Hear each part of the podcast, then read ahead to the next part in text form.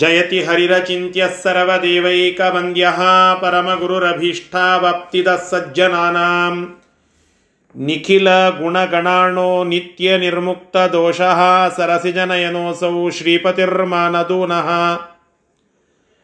धर्मविज्ञानवैराग्यपरमैश्वर्यशालिनः आनन्दतीर्थभगवत्पादान् वन्दे निरन्तरम् भवति यतनुभावादेडमूकोऽपि वाग्मी जडमतिरपि जन्तुः जायते प्रज्ञमौलिः। सकलवचनचेतो देवता भारती सा मम वचसि निधत्तां सन्निधिं मानसे च अस्मद्गुरुसमारम्भां टीकाकृत्पादमध्यमां श्रीमदाचार्यपर्यन्तां वंदे गुरुपरम्परां विद्यापीठविधातारं विद्यावारिधिचन्दिरं विद्यार्थिवत्सलं वन्दे महामहिमसद्गुरुं बिन्दार्याब्धिसमुत्थं तं धेनुपार्कप्रकाशितं मध्वपङ्कजमानौमि शिष्यषट्पदकरशकं समाश्रयेद्गुरुं भक्त्या महाविश्वासपूर्वकं निक्षिपेत् सर्वभारांश्च गुरोः श्रीपादपङ्कजे ಶ್ರೀಗುರುಭ್ಯೋ ನಮಃ ಹರಿ ಓಂ ತಾತ್ಪರ್ಯ ನಿರ್ಣಯದ ಹದಿಮೂರನೇ ಅಧ್ಯಾಯವನ್ನು ನಾವು ತಿಳಿದುಕೊಳ್ಳುತ್ತಾ ಇದ್ದೇವೆ. ಕಳೆದ ಎರಡು ದಿನದಿಂದ ಕಾರಣಾಂತರದಿಂದ ಪಾಠ ಆಗಿದ್ದಿಲ್ಲ. ಹಿಂದಿನ ಪಾಠದಲ್ಲಿ ಹದಿಮೂರನೇ ಅಧ್ಯಾಯಕ್ಕೆ ಸಂಬಂಧಿಸಿದಂತಹ ಕೆಲವು ವಿಷಯಗಳನ್ನು ತಿಳಿದಿದ್ದೇವೆ. ಭಗವಂತನ ಲೀಲಾಮೃತಗಳನ್ನು ತಿಳಿಸ್ತಾ ಹೊರಟಿದೆ ಈ ಅಧ್ಯಾಯ. ಭಗವಂತ ಕೃಷ್ಣ ರೂಪದಿಂದ ಬಂದಾಗ ಯಾವೆಲ್ಲ ಲೀಲೆಗಳನ್ನು ತೋರಿಸಿದ್ದಾನೋ, ಯಾವೆಲ್ಲ ಅಸುರರ ಸಂಹಾರ ಮಾಡಿದ್ದಾನೋ, ಅದರಿಂದ ಕೊಡುವ ಸಂದೇಶಗಳು ಇತ್ಯಾದಿಗಳನ್ನು ತಿಳಿತಾ ಇದ್ವಿ. ಅದರಲ್ಲಿ ಹಿಂದಿನ ಶ್ಲೋಕದಲ್ಲಿ, ಹಿಂದಿನ ಪಾಠದ ವಿಚಾರದಲ್ಲಿ ಧೇನುಕಾಸುರ ಅಂತ ಒಬ್ಬ ರಾಕ್ಷಸ ಕತ್ತೆಯ ರೂಪದಿಂದ ಖರತಲ ವನದಲ್ಲಿ ಮತ್ತೆ ಅಲ್ಲಿ ಮನೆ ಮಾಡಿರುತ್ತಾನೆ. ಅಲ್ಲಿ ಬರುವಂತಹ ಗೋಪ ಜನರನ್ನು ಕೊಲ್ತಾ ಇರುತ್ತಾನೆ, ಪೀಡೆ ಕೊಡ್ತಾ ಇರುತ್ತಾನೆ.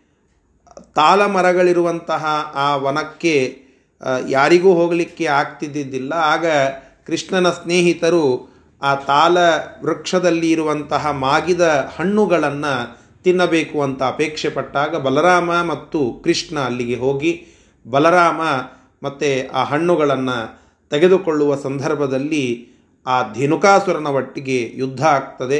ಧೇನುಕಾಸುರನನ್ನು ಮತ್ತು ಕಾಲುಗಳನ್ನು ಎತ್ತಿ ಗರಗರ ತಿರುಗಿಸಿ ಗಿಡಕ್ಕೆ ಅಪ್ಪಳಿಸಿ ಒಗೆದಾಗ ಅಲ್ಲಿ ಆ ಧೇನುಕಾಸುರ ಸತ್ತು ಹೋಗ್ತಾನೆ. ಅವನ ಜೊತೆಗೆ ಇದ್ದಂತಹ ಅನೇಕ ಕತ್ತೆ ರೂಪದ ರಾಕ್ಷಸರು ಆಕ್ರಮಣ ಮಾಡುತ್ತಾರೆ. ಅವರನ್ನೆಲ್ಲ ಕೃಷ್ಣ ಕೊಂದು ಹಾಕಿ ಬಿಡುತ್ತಾನೆ. ಇದು ಅತ್ಯಂತ ದುರ್ಲಭವಾಗಿದ್ದ ಆ ತಾಳೆ ಒಂದು ವನಕ್ಕೆ ಲಗ್ಗೆ ಇಟ್ಟು ಧೇನುಕನ ಸಂಹಾರ ಮಾಡಿ, ಬಲರಾಮನಿಂದ ಅವನನ್ನು ಸಂಹಾರ ಮಾಡಿಸಿ, ಹೀಗೆ ಕೃಷ್ಣ ಆ ಗೋಪ ಜನರಿಗೆ ಅತ್ಯಂತ ಸಂತೋಷವನ್ನು ಕೊಟ್ಟಿದ್ದಾನೆ ಎಂಬುದಾಗಿ ನಾವು ಹಿಂದಿನ ಪಾಠದಲ್ಲಿ ತಿಳಿದುಕೊಂಡಿದ್ದೇವೆ. ಇದೇನು ದೊಡ್ಡ ಕೆಲಸ ಅಲ್ಲ ಭಗವಂತನಿಗೆ. ಯಾಕೆ ಅಂದರೆ ಬ್ರಹ್ಮದೇವರು ಕೊಟ್ಟಂತಹ ವರವನ್ನೇ ಮೀರಿ ತನ್ನ ಲೀಲೆಯನ್ನು ತೋರಿಸಿದಾಗ ಇವನಿಗಂತೂ ಕೇವಲ ಗಣಪತಿಯ ವರ. ತಾರತಮ್ಯದಲ್ಲಿ ಬಹಳ ಚಿಕ್ಕ ದೇವತೆ ಗಣಪತಿ. ಆ ಗಣಪತಿಯ ಅನುಗ್ರಹವನ್ನು ಹೊಂದಿ ಮದೋನ್ಮತ್ತನಾಗಿದ್ದ ಈ ರಾಕ್ಷಸನನ್ನು ಕೊಲ್ಲೋದು ಭಗವಂತನಿಗೆ ಏನು ದೊಡ್ಡ ಕೆಲಸ ಅಂತ ಅನ್ನಿಸ್ಲಿಲ್ಲ ಅಂತ ಆಚಾರ್ಯರು ನಿರ್ಣಯದಲ್ಲಿ ತಿಳಿಸಿಕೊಟ್ಟಿದ್ದಾರೆ. ಐವತ್ತ ಐದನೆಯ ಶ್ಲೋಕದಲ್ಲಿ ಮತ್ತೊಬ್ಬ ರಾಕ್ಷಸನ ಸಂಹಾರದ ವಿಚಾರವನ್ನು ಮತ್ತೆ ತಿಳಿಸ್ತಾ ಇದ್ದಾರೆ. ಅದನ್ನು ಈಗ ನೋಡೋಣ.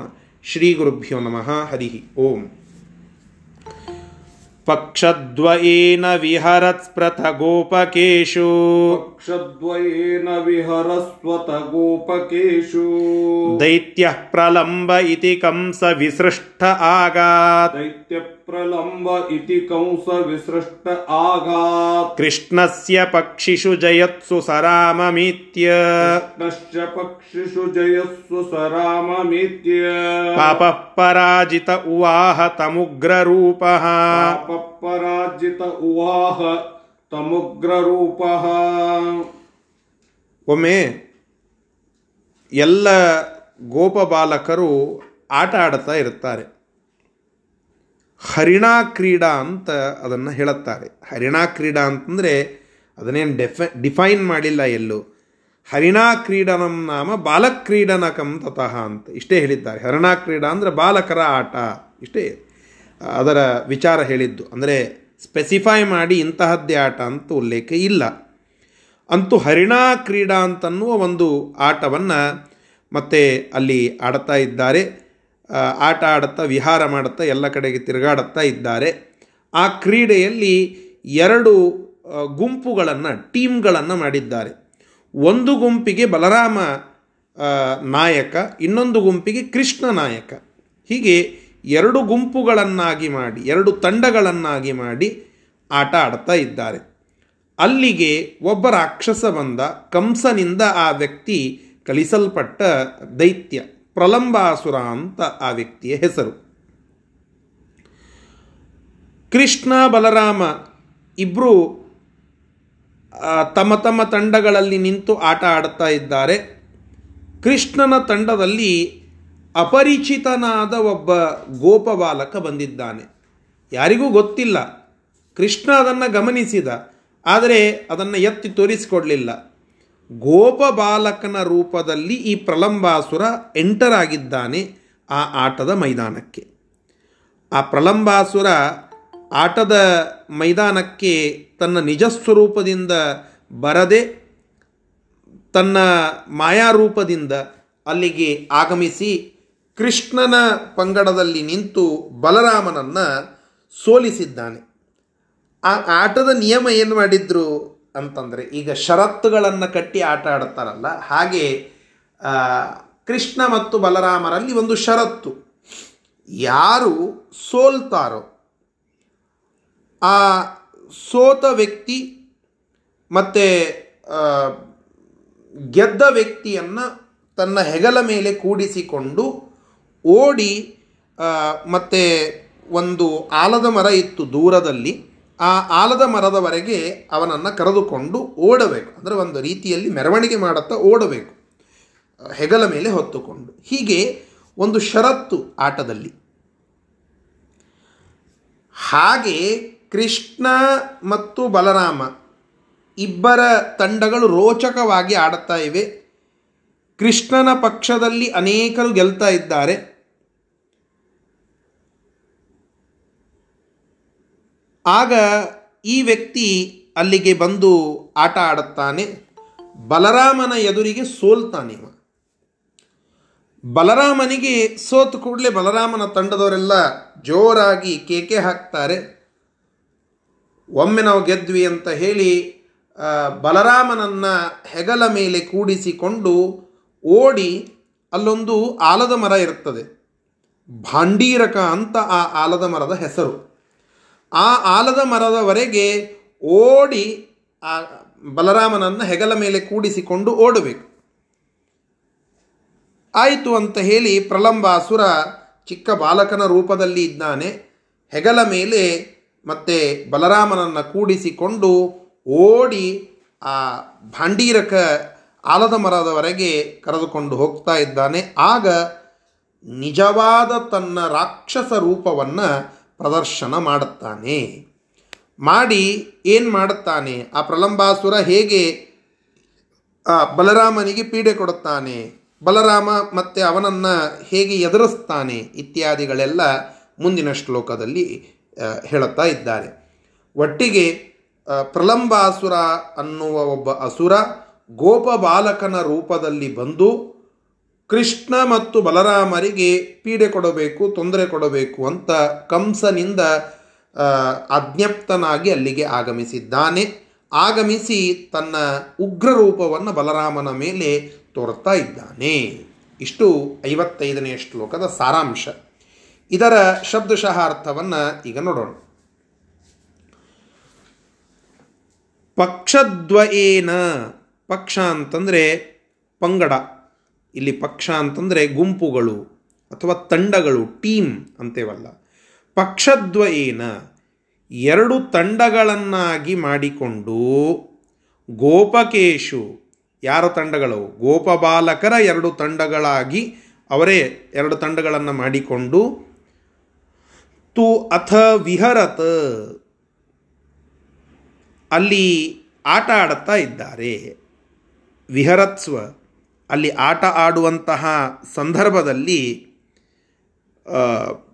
ಪ್ರಲಂಬ ಇತಿ ದೈತ್ಯ.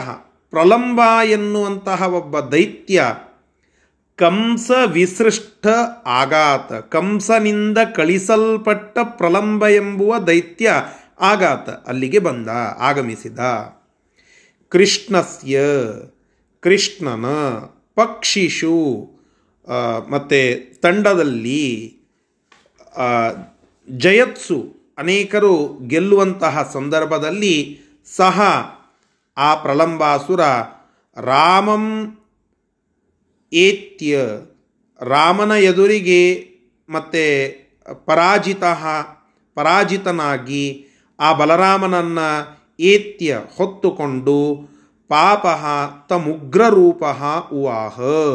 ಪಾಪಿಷ್ಠನಾದ ಆ ವ್ಯಕ್ತಿ ತನ್ನ ಉಗ್ರ ರೂಪವನ್ನು ತೆಗೆದುಕೊಂಡು ಆ ಬಲರಾಮನನ್ನು ಕಿಡ್ನ್ಯಾಪ್ ಮಾಡುತ್ತಾ ಇದ್ದಾನೆ, ಹೊತ್ತು ನಡೀತಾ ಇದ್ದಾನೆ. ಇಷ್ಟು ಅಲ್ಲಿ ಬಂದಂತಹ ವಿಚಾರ. ಮುಂದಿನ ಶ್ಲೋಕ. ಭೀತೇನ ರೋಹಿಣಿ ಸುತೇನ ಹರಿಸ್ತುತೋಸೌ. ಭೀತೇನ ರೋಹಿಣಿ ಸುತೇನ ಹರಿಸ್ತುತೋಸೌ. ಸ್ವಾವಿಷ್ಠತಾಮುಪದಿದೇಶ ಬಲಾಭಿಪೂರ್ತ್ಯೈ. ಸ್ವಾವಿಷ್ಟತಾಮುಪದಿದೇಶ ಬಲಾಭಿಪೂರ್ತೆ ತೇನೈವ ಪೂರಿತ ಬಲೋಂಬರಚಾರಿಣಂ ತಂ. ತೇನೈವ ಪೂರಿತ ಬಲೋಂಬರಚಾರಿಣಂ ತಂ. ಪಾಪಂ ಪ್ರಲಂಬ ಮುರುಮುಷ್ಟಿ ಹತಂ ಚಕಾರ. ಪಾಪಂ ಪ್ರಲಂಬ ಮುರುಮುಟ್ಟಿ ಹತಂ ಚಕಾರ. ಆ ಬಲರಾಮ ಮತ್ತೆ ಸ್ವಲ್ಪ ಅಂಜಿದ ಈ ರಾಕ್ಷಸ ಬಲರಾಮನನ್ನು ಕರೆದುಕೊಂಡು ಹೊರಟಂತಹ ಸಂದರ್ಭದಲ್ಲಿ ಧೈರ್ಯ ಕಳೆದುಕೊಂಡ ಸ್ವಲ್ಪ ಆ ರೀತಿಯಾಗಿ ಧೈರ್ಯ ಕಳೆದುಕೊಂಡಂತಾಯಿತು. ಆಗ ಅವ ಒಬ್ಬ ಅಸುರ ರಾಕ್ಷಸ ಇವ. ಇವ ಸಾಮಾನ್ಯ ಬಾಲಕನಲ್ಲ. ಅಂತನ್ನೋದು ಬಲರಾಮನಿಗೆ ಗೊತ್ತಾಯಿತು. ಗೊತ್ತಾದ ಕೂಡಲೇ ತತ್ಕ್ಷಣದಲ್ಲಿ ಅವ ಮಾಡಿದಂತಹ ಕಾರ್ಯ ಏನು ಅಂತಂದರೆ ಹರಿಹಿ ಸ್ತುತಾಹ ಭಗವಂತನನ್ನು ಸ್ತೋತ್ರ ಮಾಡುತ್ತಾ ಇದ್ದಾನೆ. ಭಯಗೊಂಡಾಗ, ಭೀತರಾದಾಗ ನಾವು ಮಾಡಬೇಕಾದಂತಹದ್ದು ಭಗವಂತನ ಸ್ತೋತ್ರ. ಬಹಳಷ್ಟು ಜನ ಭಯಗೊಳ್ಳುವವರೆಗೆ ಭಗವಂತನನ್ನು ನೆನಪಾರುತ್ತಾರೆ. ಭಯ ಬಂದಾಗ ಭಗವಂತನನ್ನು ನೆನಪು ಮಾಡಿಕೊಳ್ಳುತ್ತಾರೆ. ಸಂಕಟ ಬಂದಾಗ ವೆಂಕಟರಮಣ. ಸಂಕಟ ಬಂದಾಗ ಮಾತ್ರ ವೆಂಕಟರಮಣ ಅಂತ ಎಲ್ಲೂ ಹೇಳಿಲ್ಲ ದಾಸರು. ಸಂಕಟ ಬಂದಾಗ ವೆಂಕಟರಮಣ. ಆದರೆ ನಾವು ಅದನ್ನು ಮಾತ್ರ ಅಂತನ್ನುವ ಶಬ್ದ ಕೂಡಿಸಿಕೊಂಡು ಇವತ್ತಿನ ದಿನದಲ್ಲಿ ಕೇವಲ ಸಂಕಟ ಬಂದಾಗ ಮಾತ್ರ ವೆಂಕಟರಮಣನನ್ನು ನೆನೆಯುವ ಪ್ರಸಂಗ ಇದೆ. ಆದರೆ ಶೇಷದೇವರದ್ದು ಹಾಗಲ್ಲ. ನಿತ್ಯವೂ ಸ್ತೋತ್ರ ಮಾಡುತ್ತಾ ಇರ್ತಾರೆ ವಿಶೇಷ ಇಂತಹ ಭೀತಿ ಎದುರಾದಾಗ ಮೊಟ್ಟ ಮೊದಲಿಗೆ ಮಾಡಿದ್ದು ಕೃಷ್ಣನ ಸ್ತೋತ್ರವನ್ನು. ಇದು ಒಂದು. ನಾವು ಭೀತರಾದಾಗ ಬೇರೆ ಬೇರೆ ಕೆಲಸಗಳನ್ನು ಮಾಡಲಿಕ್ಕೆ ಹೋಗ್ತೇವೆ. ಸ್ವಲ್ಪ ಅಂಜಿಕೆ ಬರುವ ಪ್ರಸಂಗ ಏನೋ ಪ್ರಾಣಕ್ಕೆ ಘಾತ ಆಗುವಂತಹ ಪ್ರಸಂಗ ಬಂದಾಗ ಮತ್ತೆ ನಾವು ಎದುರು ನೋಡೋದು ಡಾಕ್ಟರ್ಸ್ಗಳನ್ನು ಅದರರ್ಥ ಡಾಕ್ಟರ್ಸ್ಗಳನ್ನು ಎದುರು ನೋಡಬಾರದು ಅಂತ ಅಲ್ಲ, ಮುಂದೆ ಹೇಳುತ್ತೇನೆ ಅದನ್ನು.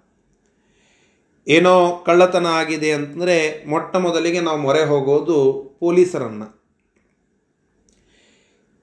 ಯಾವುದೋ ಪ್ರಸಂಗದಲ್ಲಿ ಏನೋ ಒಂದು ರೀತಿಯಿಂದ ಆಘಾತ ಆಗುವ ಸಂದರ್ಭ ಬಂದಾಗ ಭಯಗೊಂಡು ಬೇರೆ ಬೇರೆ ಜನರನ್ನು, ಮನುಷ್ಯರನ್ನು ನಾವು ಮೊರೆ ಹೋಗ್ತೇವೆ.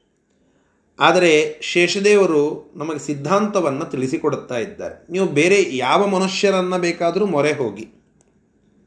ಇಲ್ಲಿ ಬಲರಾಮ ತನ್ನ ಬಲದಿಂದ, ತನ್ನ ಮುಷ್ಟಿಯಿಂದ ಆ ರಾಕ್ಷಸ ಬಲರಾಮನನ್ನು ಎತ್ತಿಕೊಂಡು ಆಕಾಶಕ್ಕೆ ನೆಗೆದಿದ್ದಾನೆ.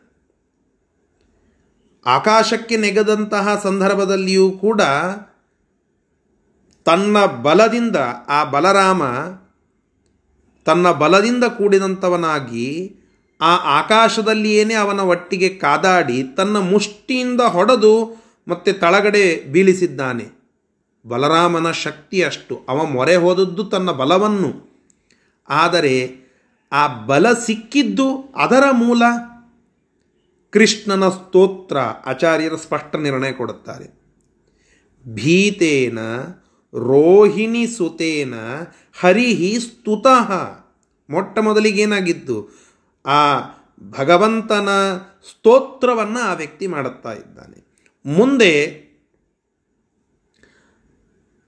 ಅವನಲ್ಲಿ ಆ ಬಲ ತುಂಬಿಸಬೇಕು ಅಂತ ಹೇಳಿ ಕೃಷ್ಣ ಅಲ್ಲಿ ತಾನೇ ಶುಕ್ಲಕೇಶದ ಏನು ರೂಪ ಇತ್ತು, ಆ ಶುಕ್ಲಕೇಶ ರೂಪವನ್ನು ಅಲ್ಲಿ ಅಭಿವ್ಯಕ್ತ ಮಾಡುತ್ತಾ, ತನ್ನ ಅವಿಷ್ಟ ರೂಪ ಅಲ್ಲಿ ಅಭಿವ್ಯಕ್ತ ಆಗುವಂತೆ ಮಾಡಿ ಕೃಷ್ಣ ತಾನು ಬಲರಾಮನಲ್ಲಿ ನಿಂತು ಗಗನದಲ್ಲಿ ಇವನನ್ನು ಕೊಂದಿದ್ದಾನೆ, ಈ ಪ್ರಲಂಬಾಸುರನನ್ನು. ಬಹಳ ದೊಡ್ಡ ಸಂದೇಶ ನಮಗೆ ಇಲ್ಲಿ ಸಿಗ್ತಾ ಇದೆ. ಆರಾಮ್ ತಪ್ಪಿದಾಗ ಭಯಗೊಳ್ಳುತ್ತೇವೆ. ಪ್ರಾಣಕ್ಕೆ ಘಾಸಿಯಾಗುವ ಸಂದರ್ಭ ಬಂದಾಗ ಭಯಗೊಳ್ಳುತ್ತೇವೆ. ಡಾಕ್ಟರ್ಸ್ಗಳನ್ನು ಮೊರೆ ಹೋಗ್ತೇವೆ. ಏನೋ ಕಳ್ಳತನ ಆದಾಗ, ಏನೋ ನಮಗೆ ಸಾಮಾಜಿಕವಾಗಿ ತೊಂದರೆ ಬಂದಾಗ ನಾವು ಮೊರೆ ಹೋಗುವಂತಹದ್ದು ಮತ್ತು ಪೊಲೀಸರನ್ನು. ಯಾವುದೋ ಪ್ರಸಂಗದಲ್ಲಿ ಏನೋ ಒಂದು ವಿಷಯ ತಿಳಿಯದೆ ಭಯಗೊಂಡಿದ್ದರೆ ಆ ವಿಷಯದಲ್ಲಿ ಪಂಡಿತರಾದಂಥವ್ರನ್ನ ನಾವು ಮೊರೆ ಹೋಗ್ತೇವೆ. ಹಾದಿಯಲ್ಲಿ ಹೋಗುವಾಗ ಯಾರಾದರೂ ಬಂದು ಏನೋ ಮಾಡಬಹುದು ಅಂತ ಒಂದು ಸಣ್ಣ ಕೂಸು ಅಂಜಿದರೆ ಅದು ತನ್ನ ತಾಯಿಯ ಸೆರಗಿನಲ್ಲಿ ಅವಿತುಕೊಳ್ಳುತ್ತದೆ. ಅದು ಮೊರೆ ಹೋಗೋದು ತನ್ನ ತಾಯಿಯನ್ನು.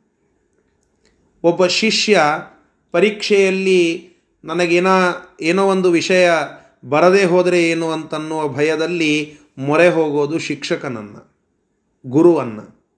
ಹೀಗೆ ಬೇರೆ ಬೇರೆ ಪ್ರಸಂಗದಲ್ಲಿ ನಾವು ನಮ್ಮ ಭಯವನ್ನು ನಿವಾರಣೆ ಮಾಡಿಕೊಳ್ಳಲಿಕ್ಕೆ ಬೇರೆ ಬೇರೆ ವ್ಯಕ್ತಿಗಳನ್ನು ಮೊರೆ ಹೋಗ್ತೇವೆ. ನ, ಕೆಲವೊಮ್ಮೆ ನಮ್ಮ ಬಲವನ್ನು ನಾವು ಮೊರೆ ಹೋಗ್ತೇವೆ. ಕೆಲವೊಮ್ಮೆ ನಮ್ಮ ಬುದ್ಧಿಯನ್ನು ನಾವು ಮುಂದೆ ಇಟ್ಟುಕೊಂಡು ಭಯ ನಿವಾರಣೆ ಮಾಡಿಕೊಳ್ಳುತ್ತೇವೆ. ಕೆಲವೊಮ್ಮೆ ನಮ್ಮ ದೈಹಿಕ ಶಕ್ತಿ, ಬೌದ್ಧಿಕ ಶಕ್ತಿ ಬೇರೆ ಬೇರೆ ರೀತಿಯಲ್ಲಿ ನಮ್ಮ ಭಯ ನಿವಾರಣ ಮಾಡಿಕೊಳ್ಳಲಿಕ್ಕೆ ನಾವು ಆಯಾ ವಿಷಯಗಳಿಗೆ ಮೊರೆ ಹೋಗ್ತೇವೆ. ಆದರೆ ಮುಖ್ಯವಾಗಿ ಗಮನ ಕೊಡಬೇಕಾದದ್ದು, ಅವೆಲ್ಲವುಗಳಿಗೆ ಶಕ್ತಿ ಕೊಡುವಂತಹದ್ದು ನಮ್ಮಲ್ಲಿ ಇರತಕ್ಕಂತಹ ಕೃಷ್ಣ ಅವುಗಳಿಗೆಲ್ಲ ಶಕ್ತಿ ಕೊಟ್ಟು ತಾನೇ ಒಳಗಡೆ ನಿಂತು ಕರ್ತಾ ಕಾರಯಿತ ಎರಡೂ ಆಗಿ ನಮ್ಮಿಂದ ಭಯಗೊಳ್ಳದಂತೆ ಯಾವುದೋ ಯಶಸ್ಸು ಸಿಗುವಂತೆ ಮಾಡುತ್ತಾನೆ. ಡಾಕ್ಟರ್ಸ್ಗಳಲ್ಲಿ ನಿಂತು ನಮಗೆ ಟ್ರೀಟ್ಮೆಂಟ್ ಕೊಟ್ಟು ಅವರ ಯಾವುದೋ ಒಂದು ಆಪರೇಷನ್ ಮಾಡುವಾಗ ಆ ಡಾಕ್ಟರಿನ ಕೈ ನಡಗಿಬಿಟ್ರೆ ಯಾವುದೋ ಒಂದು ಅಂಗಕ್ಕೆ ಹಾನಿಯಾಗಿ ದೇಹಕ್ಕೇನೆ ಘಾಸಿಯಾಗುವ ಪ್ರಸಂಗ ಬಂದಿತ್ತು ಆ ವೈದ್ಯನಲ್ಲಿ ನಾರಾಯಣನಾಗಿ ನಿಂತು ನಮ್ಮ ಆರೋಗ್ಯ ಚೇತರಿಕೆ ಆಗುವಂತೆ, ಅದಕ್ಕೆ ಯಾವುದೇ ರೀತಿಯಾದ ತೊಂದರೆ ಆಗದಂತೆ ನೋಡಿಕೊಳ್ಳುವವನು ಭಗವಂತ. ನಾವು ಬಾಹ್ಯವಾಗಿ ನಮ್ಮ ಶಕ್ತಿ ಏನು ಅಂತ ತಿಳಿದುಕೊಂಡಿದ್ದೇವೋ, ಆ ಶಕ್ತಿಯಲ್ಲಿ ನಿಂತು ನಿಜವಾದ ಶಕ್ತಿಯನ್ನು ಅಭಿವ್ಯಕ್ತಗೊಳಿಸುವವನು ಭಗವಂತ. ಇದು ದೊಡ್ಡ ಸಂದೇಶ. ಒಬ್ಬ ಆರಕ್ಷಕ, ಪೊಲೀಸ್ ಆ ವ್ಯಕ್ತಿಯಲ್ಲಿ ನಿಂತು ಅವನ ಬಲ ಪ್ರದರ್ಶನಗೊಂಡು ನಮ್ಮ ಮೇಲೆ ಆಗುವ ಆಕ್ರಮಣ ತಡೆಯುವಂತೆ ಮಾಡುವವನು ಭಗವಂತ. ಬೌದ್ಧಿಕವಾಗಿ ನನಗೇನೋ ಭಯ ಬಂದಾಗ, ಏನೋ ಒಂದು ವಿಷಯ ತಿಳಿಯದೆ ಹೋಗಿ ನಾನು ಪರೀಕ್ಷೆಯಲ್ಲಿ ನಪಾಸಾಗ್ತೇನೆ ಅಂತ ಅಂಜಿಕೆ ಬಂದಾಗ, ಮತ್ತೆ ಗುರುಗಳಲ್ಲಿ ನಿಂತು ಆ ವಿಷಯವನ್ನು ತಿಳಿಸಿ, ಅದು ನನಗೆ ಗಟ್ಟಿಯಾಗುವಂತೆ ಮಾಡಿ ಆ ಪರೀಕ್ಷೆ ನಿರ್ಭೀತವಾಗಿ ಬರೆಯುವಂತೆ ಮಾಡುವವನು ಭಗವಂತ. ಯಾರೋ ನನ್ನ ಮೇಲೆ ಆಕ್ರಮಣ ಮಾಡಲಿಕ್ಕೆ ಬಂದಾಗ ನನ್ನ ಆಯುಧಗಳಲ್ಲಿ ನಿಂತು ನನಗೆ ಶಕ್ತಿ ಕೊಟ್ಟು ನಿರ್ಭೀತವಾಗಿ ಯುದ್ಧ ಮಾಡುವಂತೆ ಮಾಡಿದವನು ಭಗವಂತ. ಹೀಗೆ ಭಗವಂತ ತನ್ನ ಶುಕ್ಲಕೇಶ ರೂಪವನ್ನು ಅಲ್ಲಿ ತೋರಿಸ್, ತೋರಿಸ್ತಾ, ಅದೇ ರೀತಿಯಾಗಿ ಗಾಬರಿಗೊಂಡಂತಹ ಶೇಷದೇವರನ್ನು ತನ್ನ ಶಕ್ತಿಯಿಂದ, ಅವರಲ್ಲಿ ಶಕ್ತಿ ಅಭಿವ್ಯಕ್ತ ಆಗುವಂತೆ ಮಾಡಿ ಧೈರ್ಯ ನೀಡಿ ಪ್ರಲಂಬಾಸುರನ ಸಂಹಾರವನ್ನು ಮಾಡುತ್ತಾನೆ. ಲಂಬ ಅಂತಂದರೆ ಭಾರಿ ದೊಡ್ಡದು ಅಂತ ಅರ್ಥ. ಲಂಬೋದರ ಭಾರಿ ದೊಡ್ಡದಾದ ಹೊಟ್ಟೆ ಉಳ್ಳವನು. ಬಹಳಷ್ಟು ಜನ ಲಂಬ ಅಂತಂದರೆ ಉದ್ದು ಅಂತ ತಿಳಿದುಕೊಳ್ಳುತ್ತಾರೆ. ಉದ್ದಾದದ್ದು, ಹೈಟ್ ಅಂತ ತಿಳಿದುಕೊಳ್ಳುತ್ತಾರೆ. ಅದು ಒಂದು ಅರ್ಥ ಮುಖ್ಯ. ಆದರೆ ಲಂಬ ಅಂತಂದರೆ ಸ್ವಲ್ಪ ವಿಸ್ತೃತವಾದದ್ದು, ದೊಡ್ಡದಾದದ್ದು ಅಂತ ತಾತ್ಪರ್ಯ, ಸಾಮಾನ್ಯ ಅರ್ಥ ಇದು. ಪ್ರಲಂಬ, ಪ್ರ ಅಂದರೆ ಪ್ರಕೃಷ್ಟ, ಭಾರೀ ಅಂತಂತೇವಲ್ಲ, ಭಾರೀ. ಭಾರೀ ಸೊಕ್ಕಿನಿಂದ ಉಬ್ಬಿದ, ಕೊಬ್ಬಿದ ತಾನೇ ತಾನು ಅಜೇಯ ಅಂತ ತಿಳಿದುಕೊಂಡು ಅವನಿಗೆ ಸ್ಕಂದನ ವರ ಇತ್ತು ಅಂತ ಭಾಗವತ ನಮಗೆ ತಿಳಿಸಿಕೊಡುತ್ತದೆ. ಆ ಪ್ರಲಂಬಾಸುರನಿಗೆ ಸ್ಕಂದ ಅವನ ವರ ಇತ್ತು ಅಂತ ಹೇಳಿ.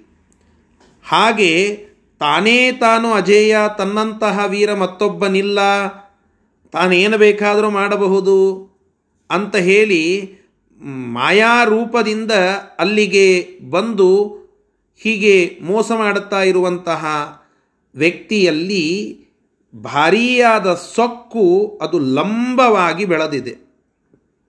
ಲಂಬ ಅಂದ್ರೇನು ಭಾಳಷ್ಟು ಬೆಳೆದಿದೆ. ಅಂತಹ ಪ್ರಕೃಷ್ಟ ಅಂದರೆ ಅತಿಯಾಗಿ. ಲಂಬ ಅಂದರೆ ದೊಡ್ಡದಾಗಿ.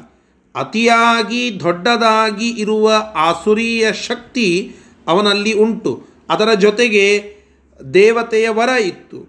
ಇವೆಲ್ಲ ಕೂಡಿ ಆ ವ್ಯಕ್ತಿಯ ಮತ್ತು ಶಕ್ತಿ ಅದು ಜಾಸ್ತಿ ಆಗ್ತಾ ಇತ್ತು. ಅಂತಹ ಜಾಸ್ತಿಯಾದ ಅವನ ಶಕ್ತಿ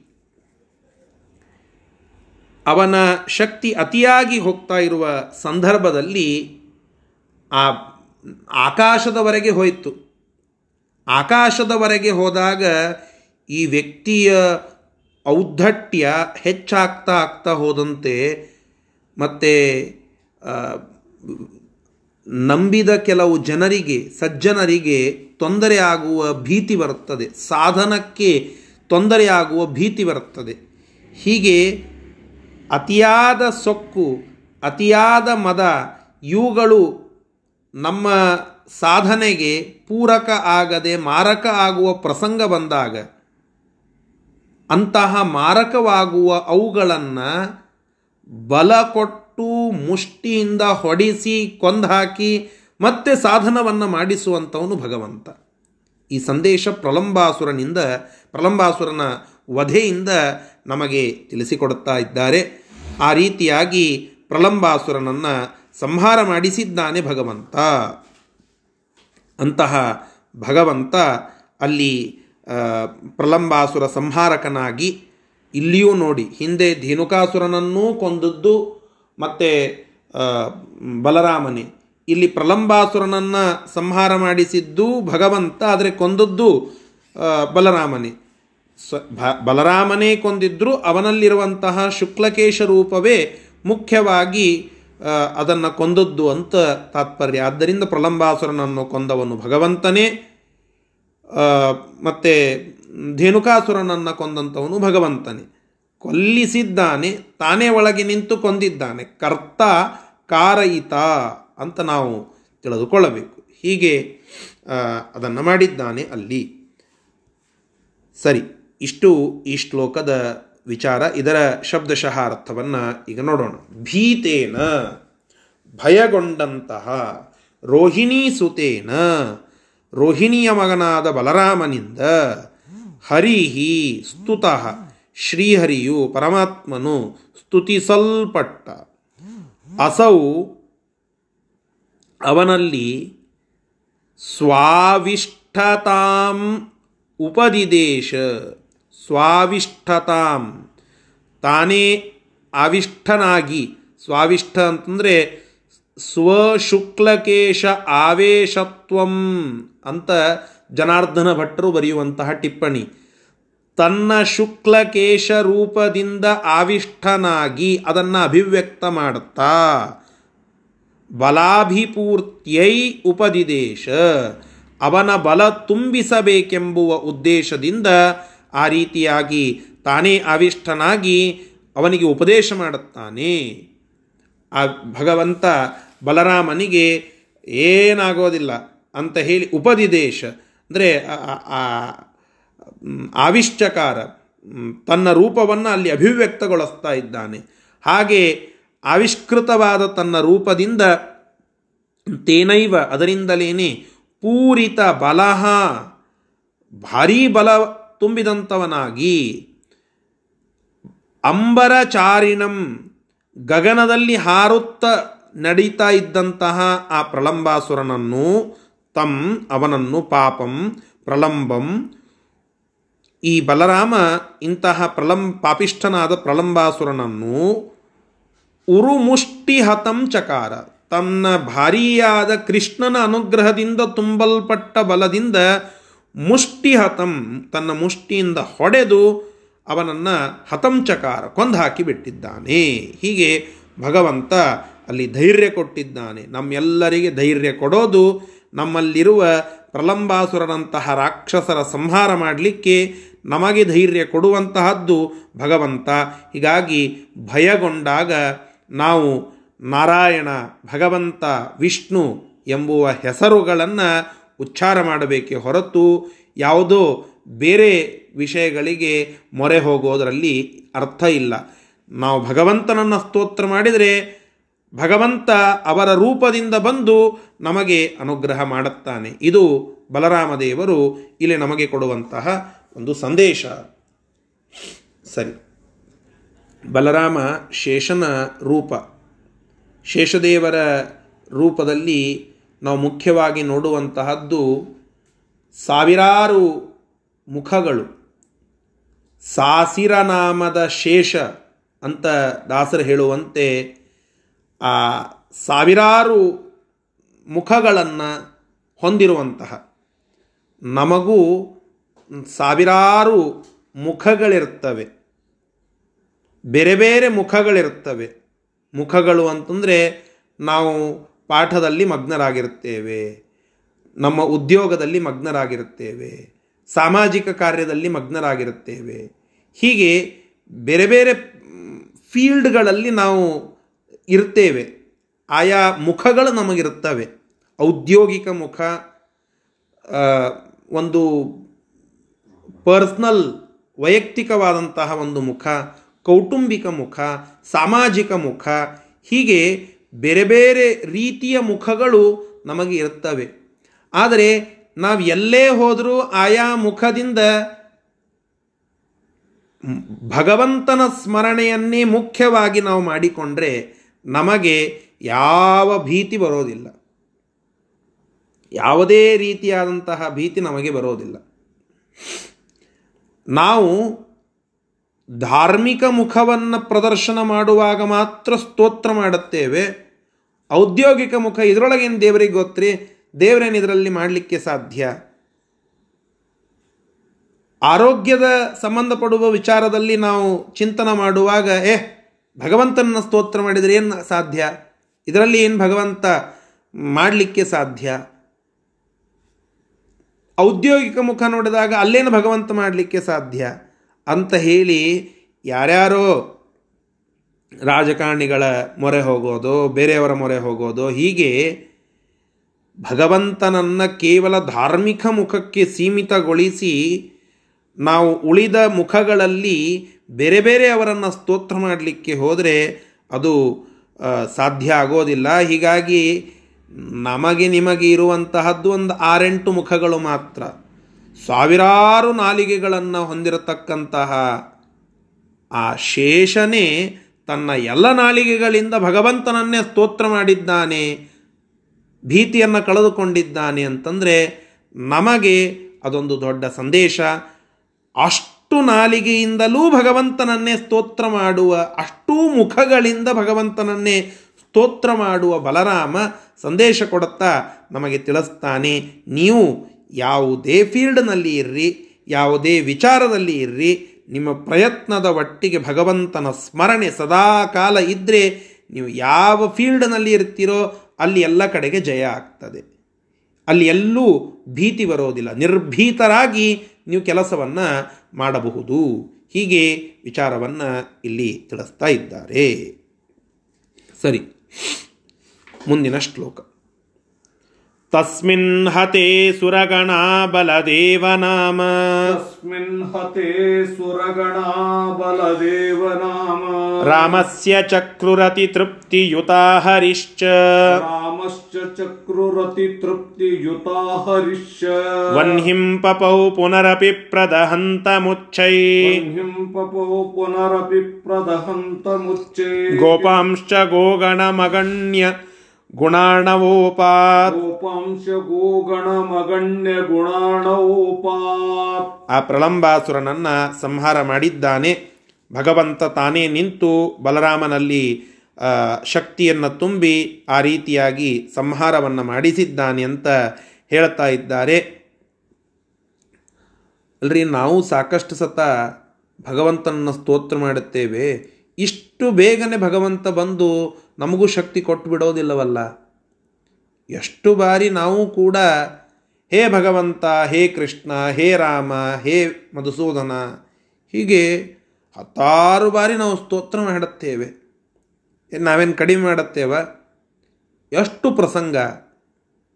ಎಲ್ಲೆಲ್ಲೆಲ್ಲೆಲ್ಲಿ ನಾವು ಪರೀಕ್ಷೆ ಬರಲಿಕ್ಕೆ ಅಂತ ಹೋದಾಗ ಸ್ವಲ್ಪ ಬುದ್ಧಿ ಬಂದಿರುವ ಮಗು ಇತ್ತು ಅಂತಂದರೆ ಆ ಮಗು ಪರೀಕ್ಷೆ ಬರೆಯುವುದಕ್ಕಿಂತ ಹತ್ತು ನಿಮಿಷದ ಮೊದಲೇ ಪ್ರಾರಂಭ ಮಾಡಿ ಪರೀಕ್ಷೆ ಮುಗಿಯುವವರೆಗೆ ಒಂದು ತನಗೆ ಬರುವ ಎಲ್ಲ ಸ್ತೋತ್ರಗಳನ್ನು ಒಂದು ಐವತ್ತರವತ್ತು ಬಾರಿ ಆದರೂ ಪಾರಾಯಣ ಮಾಡಿ ಬಿಡುತ್ತದೆ. ಚಿಕ್ಕ ಮಗು. ಅದಕ್ಕೇನೂ ಗೊತ್ತಿಲ್ಲ.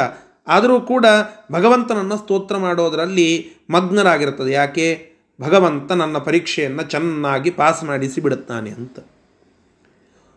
ಯಾವುದೋ ಪ್ರಸಂಗ ಭಾರಿ ಕೆಟ್ಟದಾಗಿ ಬಂದಾಗ ನಾವು ಮೊದಲಿಗೆ ಸ್ಮರಣ ಮಾಡೋದೇ ಭಗವಂತನನ್ನು ಹೀಗೆ ಹತ್ತಾರು ಬಾರಿ ನಾವು ಭಗವಂತನ ಸ್ಮರಣವನ್ನು ಮಾಡುತ್ತಾನೇ ಇರ್ತೇವೆ ನಮಗೆ ಕಷ್ಟಗಳು ಬಂದಾಗ ನಾವು ಗುಡಿಗೆ ಹೋಗ್ತೇವೆ, ಪಾರಾಯಣ ಮಾಡುತ್ತೇವೆ, ಪ್ರದಕ್ಷಿಣೆ ಹಾಕ್ತೇವೆ, ಕ್ಷೇತ್ರಗಳ ಸಂಚಾರ ಮಾಡುತ್ತೇವೆ, ಸ್ವಾಮಿಗಳ ಹತ್ತಿರ ಮಂತ್ರಾಕ್ಷತೆ ತೆಗೆದುಕೊಳ್ಳುತ್ತೇವೆ, ಪ, ಬೇರೆ ಬೇರೆ ಸ್ತೋತ್ರಗಳ ಪಾರಾಯಣ ಮಾಡುತ್ತೇವೆ, ಪಾಠ ಕೇಳುತ್ತೇವೆ. ಇವೆಲ್ಲವನ್ನು ನಾವು ಮಾಡುತ್ತಾ ಇದ್ದೇವಲ್ಲ. ಇಷ್ಟೆಲ್ಲ ನಾವು ಮಾಡಿದರೂ ಕೂಡ ಮತ್ತೆ ಭಗವಂತ ನಮ್ಮ ಮೇಲೆ ಕಣ್ಣು ತೆಗೆಯಂಗಿಲ್ಲ ಅಂತ ಬಹಳಷ್ಟು ಬಾರಿ ನಮಗೆ ಅನಿಸ್ತಿರುತ್ತದೆ. ನಾವು ಸ್ತೋತ್ರ ಮಾಡಿದಾಗ ನಮ್ಮ ಮೇಲೂ ಇದೇ ರೀತಿಯಾಗಿ ಕಣ್ಣು ತೆಗೆದುಬಿಟ್ರೆ ನಮಗೂ ಒಂದು ನಂಬಿಕೆ. ಹೇಗೆ? ಬಲರಾಮ ದೊಡ್ಡ ಕಷ್ಟವನ್ನು ಎದುರಿಸಿದ. ಒಬ್ಬ ರಾಕ್ಷಸ ಅವನನ್ನು ಎತ್ತಿಕೊಂಡು ಆಕಾಶಕ್ಕೆ ನೆಗೆದಿದ್ದಾನೆ, ಕೊಲ್ಲಬೇಕು ಅಂತ ಕರೆದುಕೊಂಡು ಹೋಗಿದ್ದಾನೆ. ಆಗ ಅವ ಮಾಡಿದ್ದು ಭಗವಂತನ ಸ್ತೋತ್ರ. ಪಟ್ಟನೆ ಭಗವಂತ ಅಲ್ಲಿ ಬಂದು ಶಕ್ತಿ ಕೊಟ್ಟು ಮುಷ್ಟಿಯಿಂದ ಹೊಡಿಸಿಬಿಟ್ಟ. ನಾವು ಪರೀಕ್ಷೆಗೆ ಹೋದಾಗ ಐ ಎ ಎಸ್ ಎಕ್ಸಾಮಿಗೆ ನಾನು ಅಪ್ಲೈ ಮಾಡುತ್ತೇನೆ. ಭಗವಂತನನ್ನು ಸ್ತೋತ್ರ ಮಾಡುತ್ತಾ ಇರುತ್ತೇನೆ, ನನ್ನ ಪ್ರಯತ್ನವೂ ಮಾಡುತ್ತೇನೆ. ಒಂದು ಮಾರ್ಕ್ಸ್, ಎರಡು ಮಾರ್ಕ್ಸ್ನಲ್ಲಿ ಫರಕ್ ಆಗ್ತಾ ಇರ್ತದೆ. ಭಗವಂತನನ್ನು ಸ್ತೋತ್ರ ಮಾಡಿದಾಗ ನನ್ನಲ್ಲಿ ಶಕ್ತಿ ತುಂಬಿ ಒಳ್ಳೆ ಇಂಟರ್ವ್ಯೂ ಕೊಡಿಸಿ ಪಾಸ್ ಮಾಡಿಸ್ಲಿ. ಯಾವುದೋ ಒಂದು ಔದ್ಯೋಗಿಕ ಸಮಸ್ಯೆ ಬಂದಾಗ ನಾನು ಭಗವಂತನನ್ನು ಸ್ತೋತ್ರ ಮಾಡುತ್ತಾ ಇರುತ್ತೇನೆ. ನನ್ನಲ್ಲಿಯೂ ಶಕ್ತಿ ತುಂಬಿ, ಧೈರ್ಯ ತುಂಬಿ, ಮತ್ತು ನನ್ನ, ನನಗೆ ಯಶಸ್ಸನ್ನು ಕೊಡಿಸ್ಲಿ ಭಗವಂತ. ನಮಗೆ ಯಾಕೆ ಕೊಡಿಸೋದಿಲ್ಲ. ಯಾವಾಗೋ ಒಮ್ಮೆ ಕೊಡಿಸ್ತಾನೆ, ಯಾವಾಗೋ ಒಮ್ಮೆ ಬಿಟ್ಟು ಬಿಡುತ್ತಾನೆ. ಹೀಗ್ಯಾಕೆ ಮಾಡುತ್ತಾನೆ ಭಗವಂತ? ಮತ್ತು ಇಲ್ಲಿ ಬಲರಾಮನಿಗೆ ಆ ಶಕ್ತಿ ತುಂಬಿದ್ದಕ್ಕೆ ಕಾರಣ ಏನು? ಅಂತ ಕೇಳಿದರೆ ಅದಕ್ಕೆ ಆಚಾರ್ಯರು ಅಷ್ಟನ್ನೇ ಬಿಡೋದಿಲ್ಲ, ಸ್ಪಷ್ಟ ಮಾಡಿ ಹೇಳುತ್ತಾರೆ, ರಾಮಸ್ಯ ಚಕ್ರುಹು ಅತಿ ತೃಪ್ತಿಯುತಾ ಹರಿಶ್ಚ ಸುರರ ಸಮೂಹವೆಲ್ಲ ಭಾರೀ ತೃಪ್ತಿಯಿಂದ ಅಲ್ಲಿ ಆ ಬಲರಾಮನಿಗೆ ಮತ್ತೆ ಸಂತೋಷದಿಂದ ಹೊಗಳುತ್ತಾ ಇದ್ದಾರೆ, ಶಕ್ತಿ ಕೊಟ್ಟ ಕೃಷ್ಣನನ್ನು ಹೊಗಳುತ್ತಾ ಇದ್ದಾರೆ, ಸ್ತೋತ್ರ ಮಾಡುತ್ತಾ ಇದ್ದಾರೆ. ಆ ರಾಮನಿಗೆ ಬಲ ಅಂತನ್ನುವ ಹೆಸರನ್ನು, ಪ್ರಲಂಬನನ್ನು ಸಂಹಾರ ಮಾಡಿದಂತಹ ರಾಮ ಬಲ, ಬಲರಾಮ ಅಂತ ಹೇಳುತ್ತಾರೆ. ಅಲ್ರಿ, ಭಾರಿ ಆಯ್ತಲ್ಲ. ತಾ ಶಕ್ತಿ ಅವನದ್ದಲ್ಲ, ಭಗವಂತ ಕೊಟ್ಟದ್ದು ಅವನಿಗೆ ಹೆಸರು ಬಂತು. ಇಷ್ಟೆಲ್ಲ ಆಗಲಿಕ್ಕೆ ಕಾರಣ ಏನು? ಇದನ್ನು ಕೇಳಿದರೆ ನಮಗೆ ಟಿಪ್ಪಣಿಕಾರರು ಉತ್ತರವನ್ನು ಕೊಡುತ್ತಾರೆ. ಇದು ಒಂದು ಜನ್ಮದಿಂದ ಬರುವಂತಹ ಶಕ್ತಿ ಅಲ್ಲ. ಹಿಂದೆ ಲಕ್ಷ್ಮಣನಾಗಿ ಎಲ್ಲ ಪ್ರಕಾರದ ಸೇವೆಯನ್ನು ಮಾಡಿದ್ದಾನೆ, ರಾಮ ಸೇವೆಯನ್ನು. ಎಷ್ಟು ರಾಮ ಸೇವಾ ಮಾಡಬೇಕು? ರಾಮ ಎಲ್ಲಿ ಹೋಗ್ತಾನೋ ಅಲ್ಲಿ ಲಕ್ಷ್ಮಣ. ರಾಮ ವನವಾಸಕ್ಕೆ ಹೋದ, ಲಕ್ಷ್ಮಣ ತಾನು ಹೋದ. ರಾಮ ನಾರ ಬಟ್ಟೆ ಉಟ್ಟ, ಲಕ್ಷ್ಮಣ ತಾನೂ ಹುಟ್ಟ ರಾಮ ಮಲಗಿಕೊಳ್ಳಲಿಕ್ಕೆ ಕುಟೀರವನ್ನು ಮಾಡಿ ಅಲ್ಲಿ ಮಲಗಿಕೊಂಡ್ರೆ ರಾಮನ ಪಾದ ಸೇವೆಯನ್ನು ಮಾಡುತ್ತಾ ತಳಗಡೆ ಲಕ್ಷ್ಮಣ ಕುಳಿತುಕೊಂಡಿದ್ದಾನೆ ಇಡೀ ವನವಾಸದಲ್ಲಿ ಲಕ್ಷ್ಮಣ ಮಲಗಿಲ್ಲಂತೆ. ಭಗವಂತನ ಎದುರಿಗೆ ಕುಳಿತುಕೊಂಡು ಸೇವೆ ಮಾಡುತ್ತಾ ಇದ್ದ ಅಂತ ಹೇಳುತ್ತಾರೆ. ಹೀಗೆ ಸದಾಕಾಲ ರಾಮ ರಾಮ ರಾಮ ರಾಮ ಅಂತ ಹೇಳಿ ಆ ಭಗವಂತನ ಸ್ತೋತ್ರ ಮಾಡುತ್ತಾ, ಭಗವಂತನ ಬೆನ್ನಿನಲ್ಲಿ ನಿಂತು ಯಾವಾಗಲೂ ಅವನ ಸೇವೆಯನ್ನು ಮಾಡುತ್ತಾ, ಎಲ್ಲ ಕಡೆಯಲ್ಲಿ ಭಗವಂತನ ಒಟ್ಟಿಗೆ ಇದ್ದು ಭಗವಂತನ ಸಮೀಪದಲ್ಲಿ ನಿಂತು ಸೇವೆ ಮಾಡಿದ್ದರ ಫಲ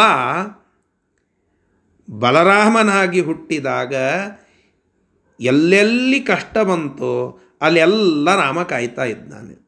ಸಂದೇಶ ಏನು?